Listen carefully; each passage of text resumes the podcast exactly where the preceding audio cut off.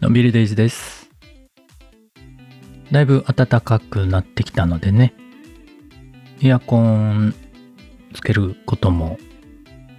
なくなってきますので、ポッドキャスト収録、音声収録にとっては、ちょっとね、えーいい季節になったんじゃないかなと思います。先日、ポッドキャストの音声収録のね、えー推奨値についてのお話をしました。最大トゥルーピークマイナス1デジベル、ラウドネスマイナス 14LUFS。Apple Podcast の場合はね、マイナス16ですが、まあ大体マイナス14合わせておけばいいのかなという話しました。でね、これが、あの、スマホ収録の場合ね、なかなかこの数値に到達しない。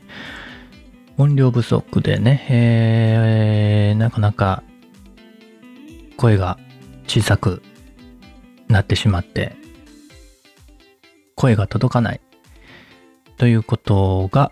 起きやすいという話もしました。ただね、これがどれぐらい違うのか、スマホ収録と外部マイクを使った収録、どれぐらい違うのかというのがね、えいまいちわかりにくいので、このままでいいかなというふうに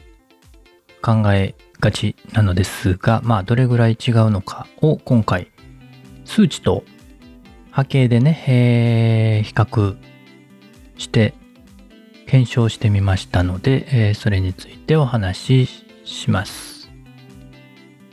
まあ、数値と波形のね、えー図、画像はノートの方にも投稿していますので、そちらを見ていただく方がわかりやすいかもしれません。比較その1は、スマホ収録と外部マイクの収録の違い。比較その2は、マイクの距離による違いですね。3センチ、マイクから口元3センチ離した場合と15センチ離した場合、この違いについて数値と波形の比較をしてみました。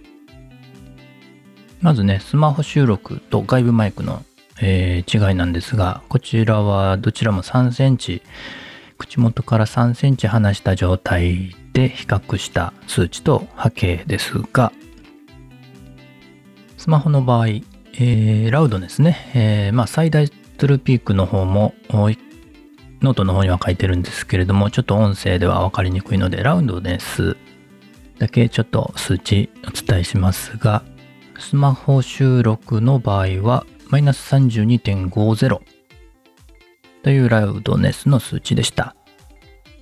まあ、最初にお伝えしたようにね、えー推奨値がマイナス14から16なので、だいぶ音量が小さいというのがわかると思います。なので実際にね、これを使って配信する場合は増音、音量を大きくしてあげてね、えー配信する必要もあります。まあ、そのまま音量を上げるとね、ノイズまで一緒に大きくなってしまうので、えーノイズの除去処理も必須になってくるんじゃないかなという感じですね。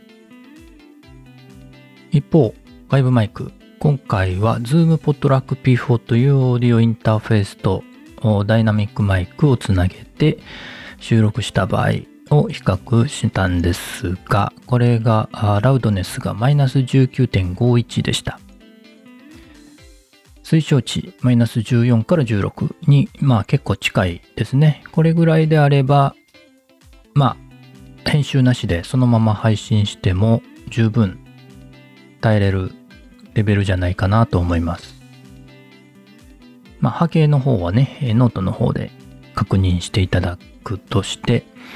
まあ、波形を見てもはっきりその差の違いがわかりますし、数値でもはっきり現れているみたいですね。もう一つの比較。マイクとの距離ですね。口元どれぐらい話すかという話なんですが、これがね、意外と影響力が大きくて、よくね、マイクをね、えー、いいマイクを選ぶとかね、いろんなマイク使ってみて試してみるとかね、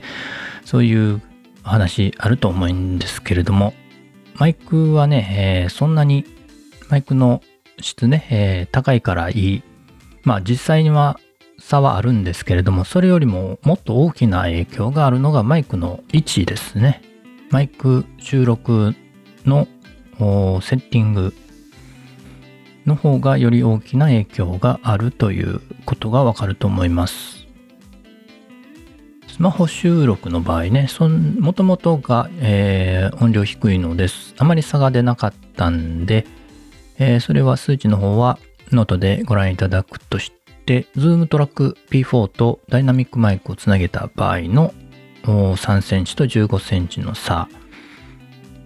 をお伝えしますと、ラウドネスがね、3センチの場合、先ほど言ったようにマイナス19.51で、まあ、そのまま配信しても問題ないんじゃないかなというレベルでした。で、15センチの方はマイナス28.26というラウドネスの数値でした。うんとね、これぐらいの音量になると若干やっぱりね、増音必要になるんじゃないかなと思います。ほぼ30マイナス30なのでね。うん。マイクと口の位置関係はかなり重要なことになるんじゃないかなと。高価なマイクを使っても、マイクのセッティングがね、間違っていては台無しですし、逆にそんなに高くはない。低価格で一般的なマイクでもね、マイクセッティング次第では編集なしでそのまま配信することも可能な収録ができるかもしれないと。いうことですね。これは大事なことなので、えー、覚えておくといいかと思います。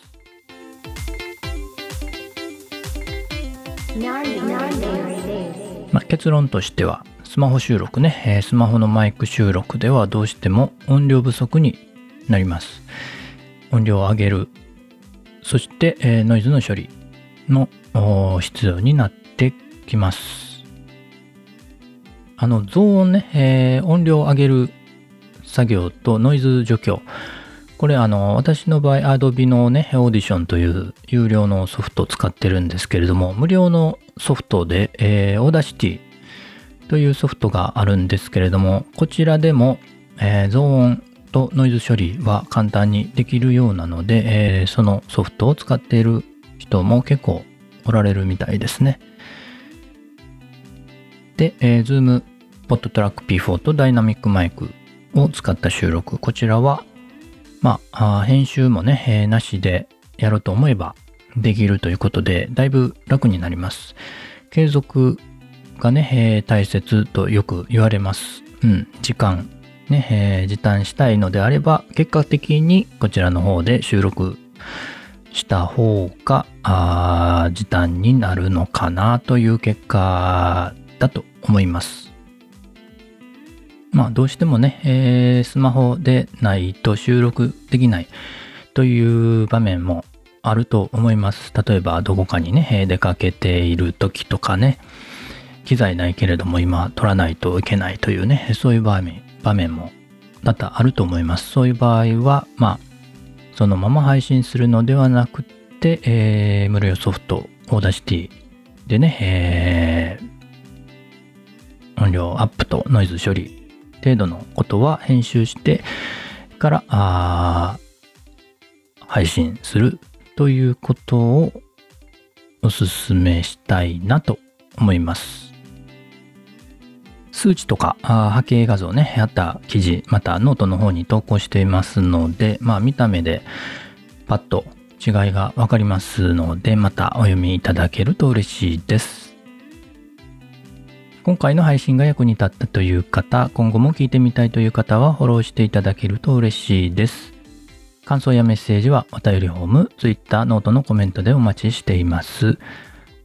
今後も音声編集、音声収録、音声編集に関する、えー、配信もしていきますので、よろしければフォローしていただけると嬉しいです。今日も元気に楽しく、のんびりデイズでした。